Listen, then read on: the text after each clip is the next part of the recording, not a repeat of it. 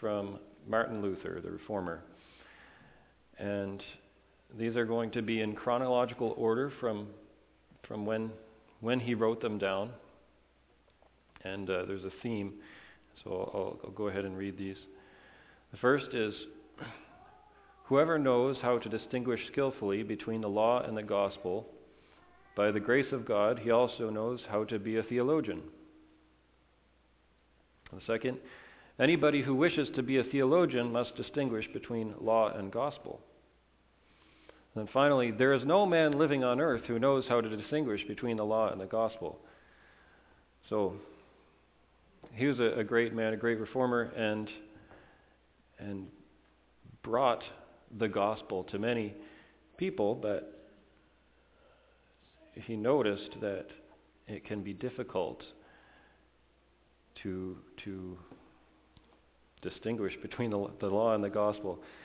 And the reality that I want to present to you this morning, and not because I'm smarter than Martin Luther or more well read or anything, but because I have the benefit of a lot of people that have studied it very well in between his time and my time. Um, you don't really want to make a distinguishing between the gospel and the law. You can there's Moses' law, but what we want to do is say that the gospel is the law that we live by. Uh, the book of James, James calls it the law of liberty. So the gospel is the law that we live by. And our text this morning is in Micah 6. And before we go there, uh, let's pray. Heavenly Father, we thank you again for this worship service. Lord, we we owe our everything to you, and yet we cannot pay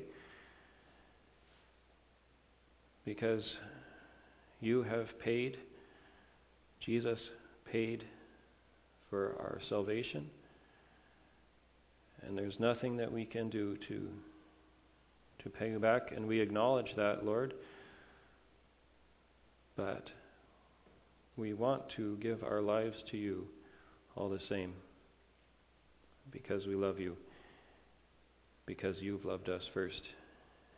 And Lord, I pray that you would be with us this time. I pray that you would speak and that we would listen and hear and apply to our lives what you would have us to do. In Jesus' name I pray. Amen. So, our text in, in Micah 6, and I really want to focus on verse 8, but we'll start at the beginning of the chapter so we can get the context. That's one of the things that NBBI teaches is context. Uh, if you don't have the context, you might have a pretext. We want to avoid that. So Micah 6, verse 1 says, Hear now what the Lord says. Arise, plead your case before the mountains, and let the hills hear your voice. Hear, O you mountains, the Lord's complaint, and you strong foundations of the earth, for the Lord has a complaint against his people, and he will contend with Israel. O my people, what have I done to you, and how have I wearied you? Testify against me, for I brought you up from the land of Egypt. I redeemed you from the house of bondage, and I sent before you Moses, Aaron, and Miriam. O my people, remember now what Balak, king of Moab, counseled, and what Balaam, the son of Beor, answered him. From Acacia Grove to Gilgal, that you may know the righteousness of the Lord. That's the end of the Lord speaking there. And this is the prophet speaking. With what shall I come before the Lord and bow myself before the high God? Shall I come before him with burnt offerings, with calves a year old? Will the Lord be pleased with thousands of rams, ten thousand rivers of oil?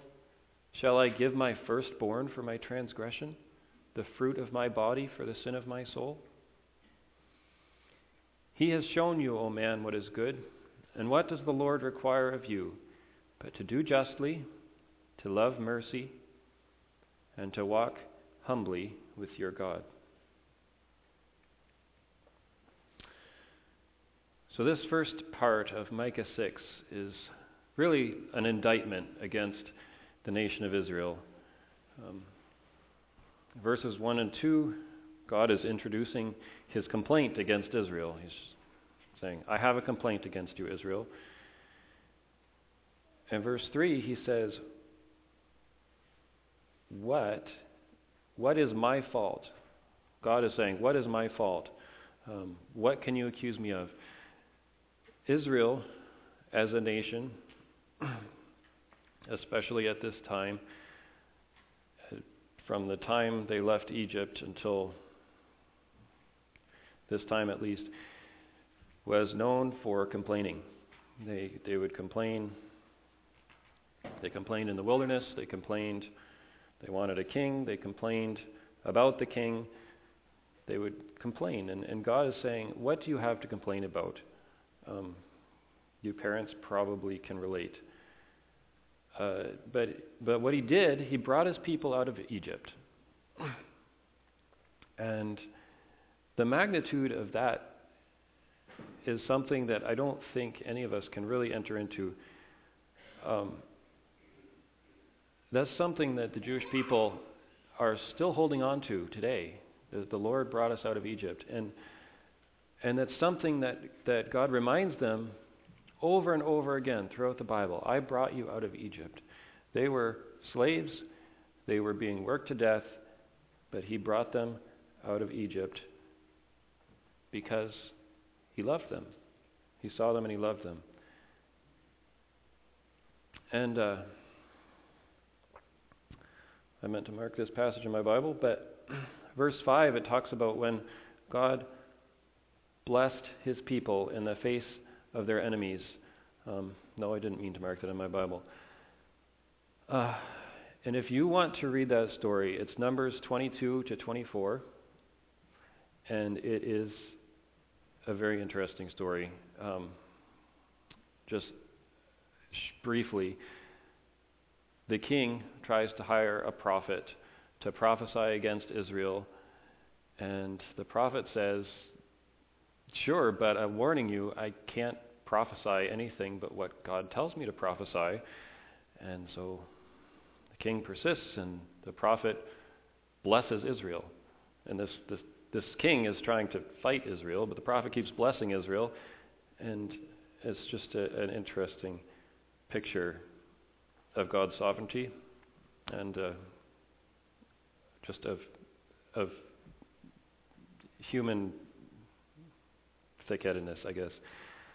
Um,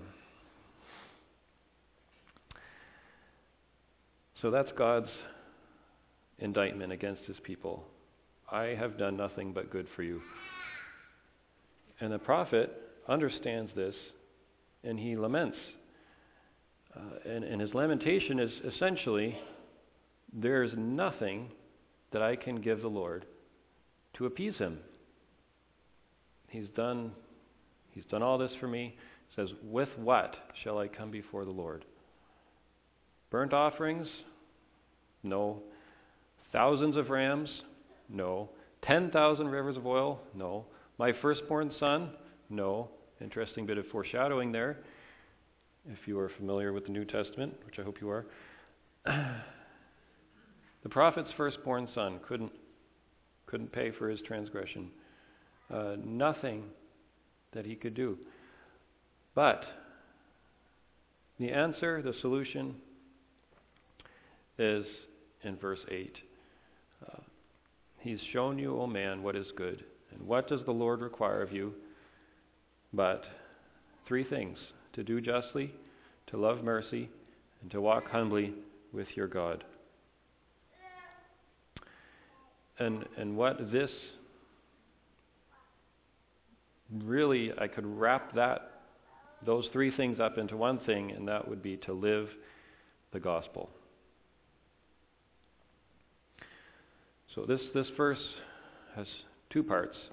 He's shown us what is good, and he requires something of us. So, first, he's shown us what is good. Genesis uh, chapter 18, verse 19, teaches us, uh, it's describing Abraham, it's teaching us that the way of the Lord is to do righteousness and justice. In Deuteronomy 10, and we'll turn there, in Deuteronomy 10, Moses is recounting uh, when the Lord gave the second set of tablets uh, after he broke the first pair with the law. In verse 12, Deuteronomy 10, verse 12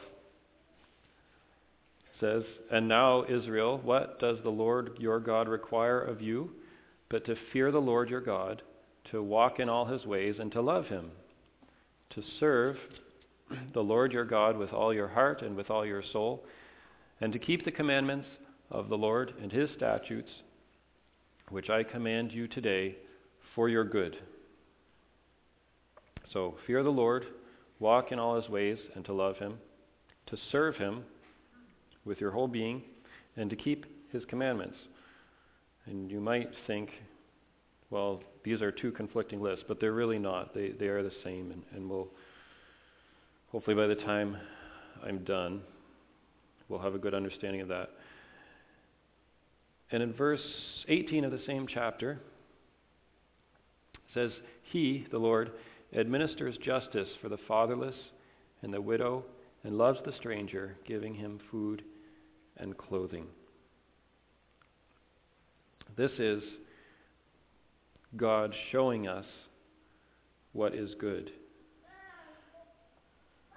And, and further, in 1 Samuel 15 and 22, Samuel said, Has the Lord as great delight in burnt offerings and sacrifices as in obeying the voice of the Lord?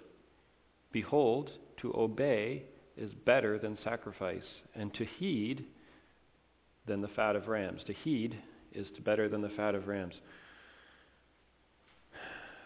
So God is saying, goodness is to do righteousness and judgment, justice, to fear the Lord, to walk with Him, to serve Him, to love Him, to keep His commandments, to administer justice for the fatherless and widow, to love the stranger, to obey Him Going back to keeping his commandments. To obey is better than sacrifice. Um, I don't know if any of you parents have, which I think is almost everybody here, um, have ever gotten a gift from your child because maybe they, they know they've done something wrong, or maybe they just want to be happy, make you happy. But then you ask them to do something later and they, they don't. And you just want them to obey as a parent. You just want your children to obey.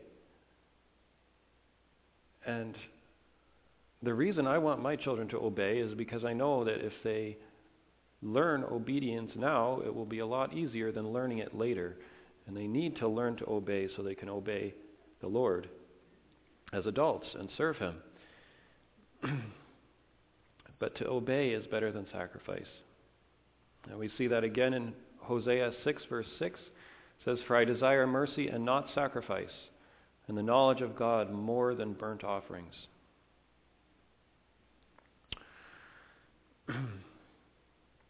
Hosea 12 and verse 6 says, So you, by the help of your God, return Observe mercy and justice and wait on your God continually. So, still, God is showing us what is good. Observe mercy and, and, justice and wait on your God continually. And then the last example I have of that, of what is good, there's obviously many examples. In Isaiah 1, the Lord is, is again making a complaint against his people, against his people. He's describing the wickedness of Judah. And in verse 16 and 17, Isaiah 1, verse 16 and 17, he says, Wash yourselves, make yourselves clean, put away the evil of your doings from before my eyes, cease to do evil. Verse 17, learn to do good, seek justice, rebuke the oppressor, defend the fatherless, plead for the widow. These are things that God sees as good. He has shown us what is good, so we have no excuse. He showed Israel what is good, so they had no excuse. So we know what to do. We have it. We know what to do. But the second half of this verse is He requires something of us. God requires something of you. He required something of Israel. He requires something of me. He requires something of you.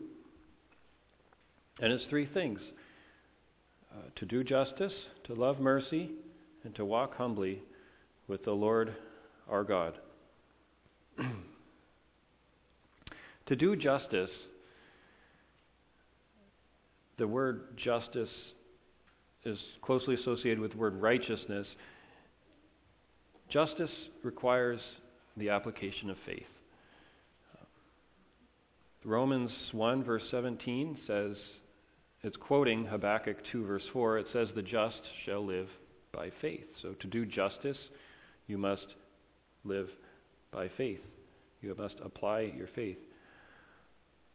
Um, in Matthew 1, verse 19, uh, we know the story. Uh, Joseph was engaged to Mary. He finds out that she's pregnant. It says he was a just man, and he didn't want to make Mary a public example. And so he was going to privately divorce her. And, and that is what the law prescribed. Um, he could have made her a public example, and, and the law would allow for that as well. but he wanted to, he wanted not to make a big deal about it. But then the angel comes to Joseph and says, Don't be afraid to take Mary to be your wife. Um, and it's, it's not, she was not unfaithful to you. She's with child by the Holy Spirit. I don't remember exactly how it goes, but, but he comforts Joseph and he tells him something, and Joseph believes it.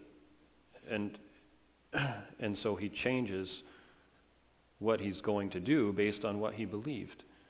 Uh, he applied faith in the message that he heard from God. Uh, that's,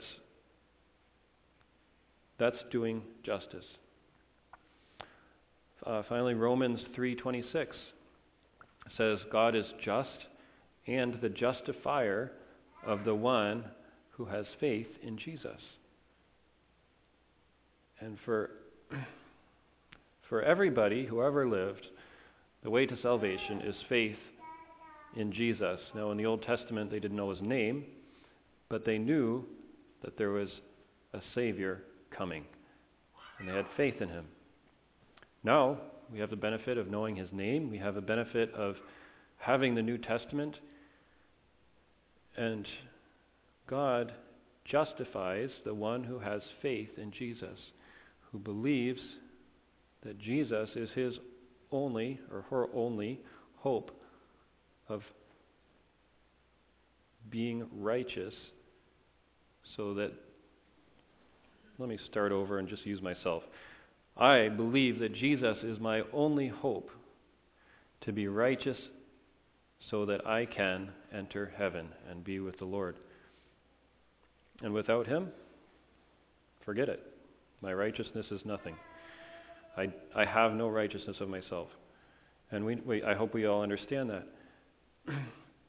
but when he says, What does the Lord require of you but to do justice? Justice.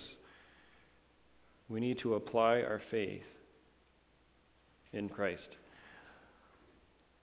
The second thing we need to do to love mercy. Let's turn to Matthew 9.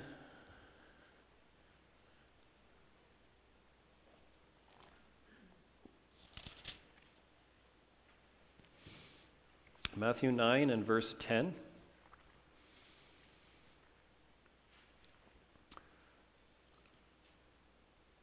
Matthew 9, verse 10. Now it happened as Jesus sat at the table in the house, that behold, many tax collectors and sinners came and sat down with him and his disciples. And when the Pharisees saw it, they said to his disciples, Why does your teacher eat with tax collectors and sinners? When Jesus heard that, he said to them, Those who are well have no need of a physician, but those who are sick. But go and learn what this means. I desire mercy and not sacrifice. He's quoting from Hosea 6 6. We already read that. For I did not come to call the righteous, but sinners to repentance. Uh, there's a danger for Christians to have the same attitude as these Pharisees. Uh, why would anybody associate with that group of people? And pick your choice of people. Why would anybody associate with somebody who's maybe lower class, somebody who's homeless, somebody who publicly lives in sin, somebody who does anything. We like to judge people, and, and it's a shame because we're supposed to love mercy. So there's a danger for us to have that same attitude. Why would a Christian associate with that person? And we say it because we're thinking, oh, the Christian's in danger if they're associating with somebody like that. But hopefully, they're, the Christian is associating with that person because they're trying to share the love of Christ with them. And, and that's loving mercy.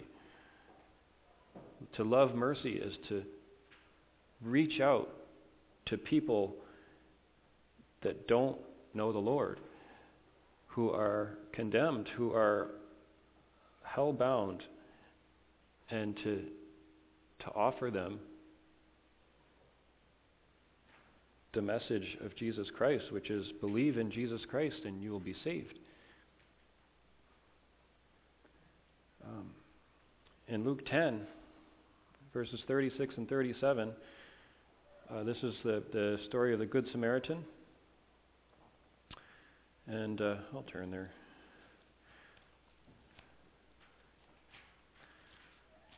So, Luke 10.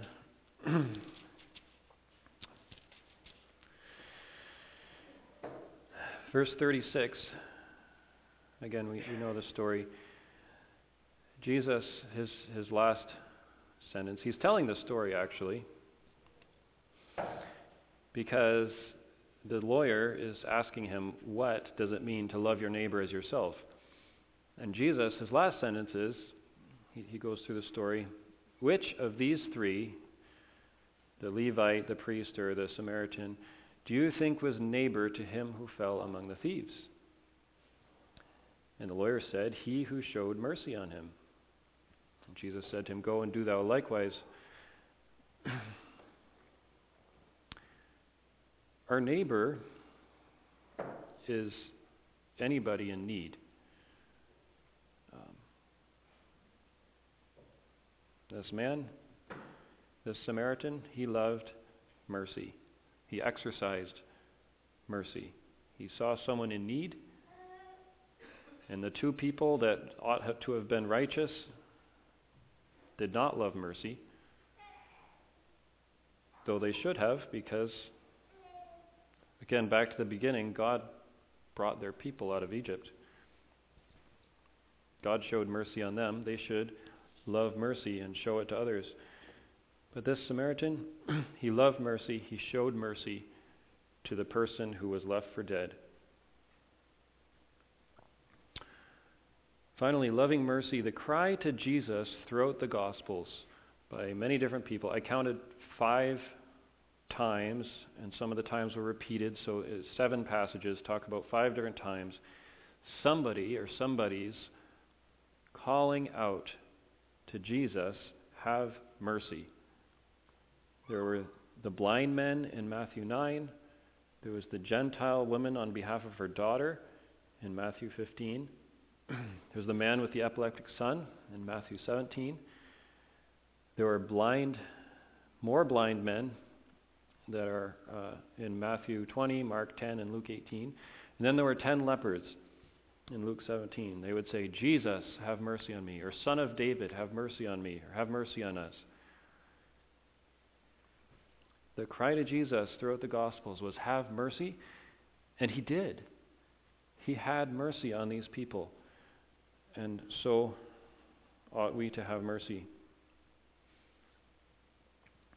Finally, the third thing we are required to do, the Lord requires of us to walk humbly with the Lord our God. And what does that mean? Well,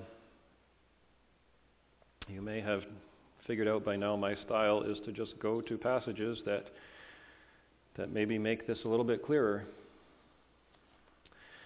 In 1 John 2 verses 5 and 6 it says, "But whoever keeps his word, truly the love of God is perfected in him." By this we know that we are in him. He who says he abides in him ought himself also to walk just as he, Jesus, walked. So to walk humbly with the Lord our God, we, we take the example of Jesus. We, we live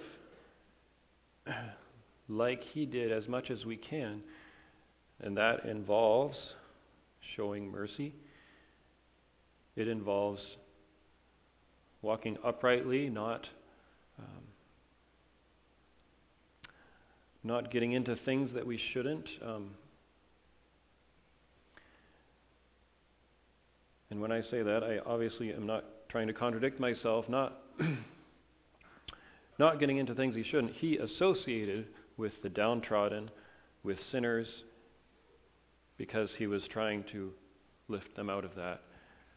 Uh, what I mean is not getting into sin himself. Uh, he never sinned, and we ought to, as much as we can, avoid sin. I think of the illustration of a boat that floats on the water, and that's, that's right, it should. But if the water starts getting into the boat, that's a problem. So if we are boats and we're floating on the sea of the world, we don't want any of the world to get in us. We want to keep that out. But it's, it's right that we should be in the world, but keep the world out of us. 2 Corinthians 4 2 says, We have renounced the hidden things of shame, not walking in craftiness, nor handling the word of God deceitfully walking not in craftiness, not deceitfully, not hiding shameful things. It's walking humbly with the Lord. Romans 13 and verses 13 and 14. Let us walk properly as in the day, not in revelry and drunkenness, not in lewdness and lust, not in strife and envy but put on the Lord Jesus Christ and make no provision for the flesh to fulfill its lusts. Again, walking with the Lord means that we're not afraid of the light because the light shines and shows proper walking. We walk in the dark if we're hiding something. And when it says make no provision for the flesh, it means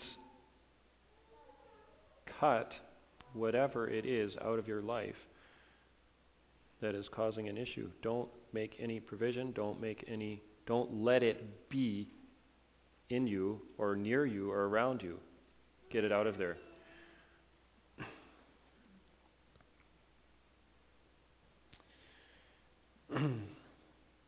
Second Corinthians 5 and verse 7, again talking about walking, it says we walk by faith and not by sight. And if we didn't have that verse, all the previous verses that I've gone through sound like we have to um, we have to be really amazing people to, to be doing all this. Um, but the key to walking with the Lord is walking by faith. We can't see everything that's coming at us, um, but the Lord can. So we trust Him with our walk. We trust Him with what's next. We trust Him when we're tempted to do evil.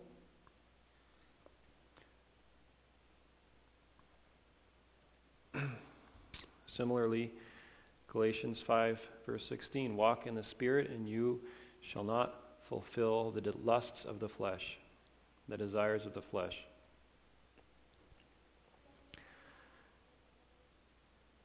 Every message I give, it seems like, comes back to this verse. Um, and I, have preached maybe six or seven other places or other times in other places.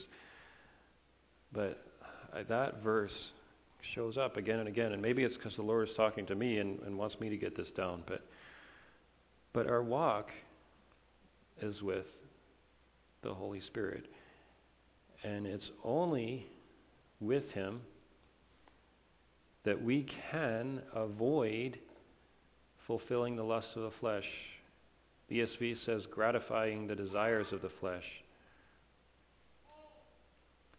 It's only by walking in the Spirit. and to walk in the Spirit, it means that you submit to Him. To walk in the Spirit, you submit to Him. And that's, that's all it is. You submit to the will of God. That's walking in the Spirit and you won't fulfill the lust of the flesh. Ephesians 2, verse 10 uh, We are his workmanship, created in Christ Jesus for good works, which God prepared beforehand that we should walk in them.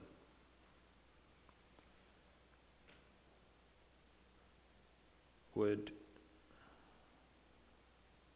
this is rhetorical, but would you agree that Jesus Christ did good works? I, I think so. Um, but now, now we,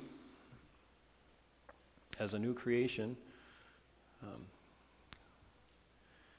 2 Corinthians 5:17. But we're we're a new creation. We're His workmanship.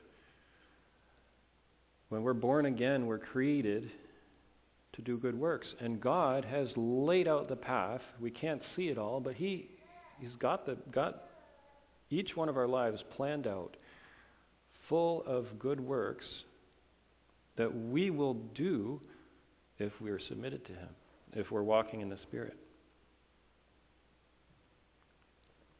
Ephesians 5 2 Walk in love, as Christ also has loved us and given Himself for us. But you think about how the way that Christ loved us. We can go back to John 3:16. God loved the world in this way. God so loved the world. God in this way loved the world. He gave his only begotten son. And we understand the Trinity, what one member of the Trinity does all three do. So not only the Father gave his Son, but Christ gave himself, and the Holy Spirit gave.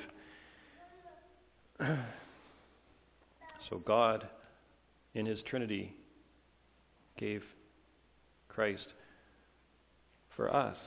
And when we look at that standard of love, now we obviously will fall way short of that every time. But that's our standard that we, that we strive for to love like Jesus loved, to be willing to give ourselves, to just pour ourselves into other people. Uh, I think of some of the missionaries that are, are famous now, I guess, um, like uh, Hudson Taylor, who, who was a missionary to China. And, and he, people sometimes criticize him for um, like he, his, his, he had, I think, two daughters who he had in boarding school in England. He was English, but he went to China. Um, and his wife was, was not always able to be with him on the mission field. Um, but what he was doing is just pouring himself out, pouring his life out in service to Christ. Um,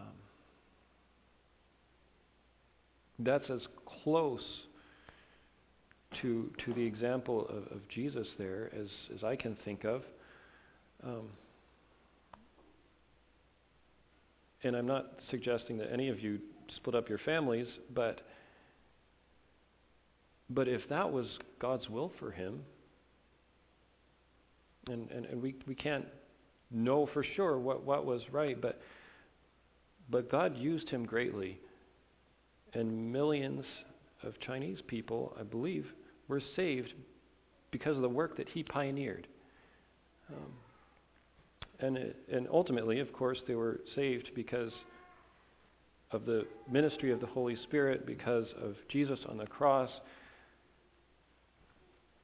But God uses people that are willing to pour their lives out for Him. And finally, James 4, verse 6 God resists the proud, but gives grace to the humble. And verse 7 Therefore, submit to God. Uh, 1 Peter 5 and 5, verses 5 to 6 says something similar, and they're both essentially quoting Proverbs 3 and verse 34. But God resists the proud so to walk humbly with the Lord our God, you can't be proud, but He gives grace to the humble. So those who are walking humbly with the Lord our God, He gives grace to, and, and what it means to walk humbly with the Lord our God is to submit to Him. We walk in submission to the Lord's will for our lives. All of these things required to live the gospel, to do justly, to love mercy, and to walk humbly with your God. All of these things are impossible to do without faith. Because the gospel is understood and believed and received by faith. We know Hebrews 11:6 without faith it is impossible to please him. For he who comes to God must believe that he is and that he is a rewarder of those who diligently seek him. We're saved by faith. We receive the Holy Spirit by faith. He directs us in our faith. And again, this is all only possible by faith. We need to submit to Him, submit to His will by faith. We have to love mercy and show it to our neighbors of all kinds, to, to people that are, are unsavory, to people that are attacking Christianity, whether overtly or underhandedly or intentionally or unintentionally. We need to love mercy and show mercy to those people because, again, they are bound for hell. That, that, that fact is unescapable. People without Jesus are bound for hell. And we need to be merciful and show them mercy and tell them what they need to hear that Jesus died for them so they could be saved from hell, so they could be with Him for eternity. And finally, we must walk humbly in the Spirit of God, again submitting to Him. Let's pray. Our Heavenly Father, we thank you for your word. We thank you that you've shown us what's good and that you've laid out the things that you require of us as we seek to live out our salvation, we seek to live out the gospel. Lord, I pray that you would uh, make these things a reality in my life and in the lives of others here. I pray that we'd be willing to submit to you, to get rid of uh, the desires of our flesh, and to submit ourselves to your will. You have our lives planned out. Um, you have good works for us to do. And I pray that we would do them because we're submitted to you. Do them walking in the Holy Spirit. And Lord, I pray that you'd be with us this week. I pray for those who are grieving, those who are uh, sick and need your healing touch. Lord, just be with us. I pray in Jesus' name.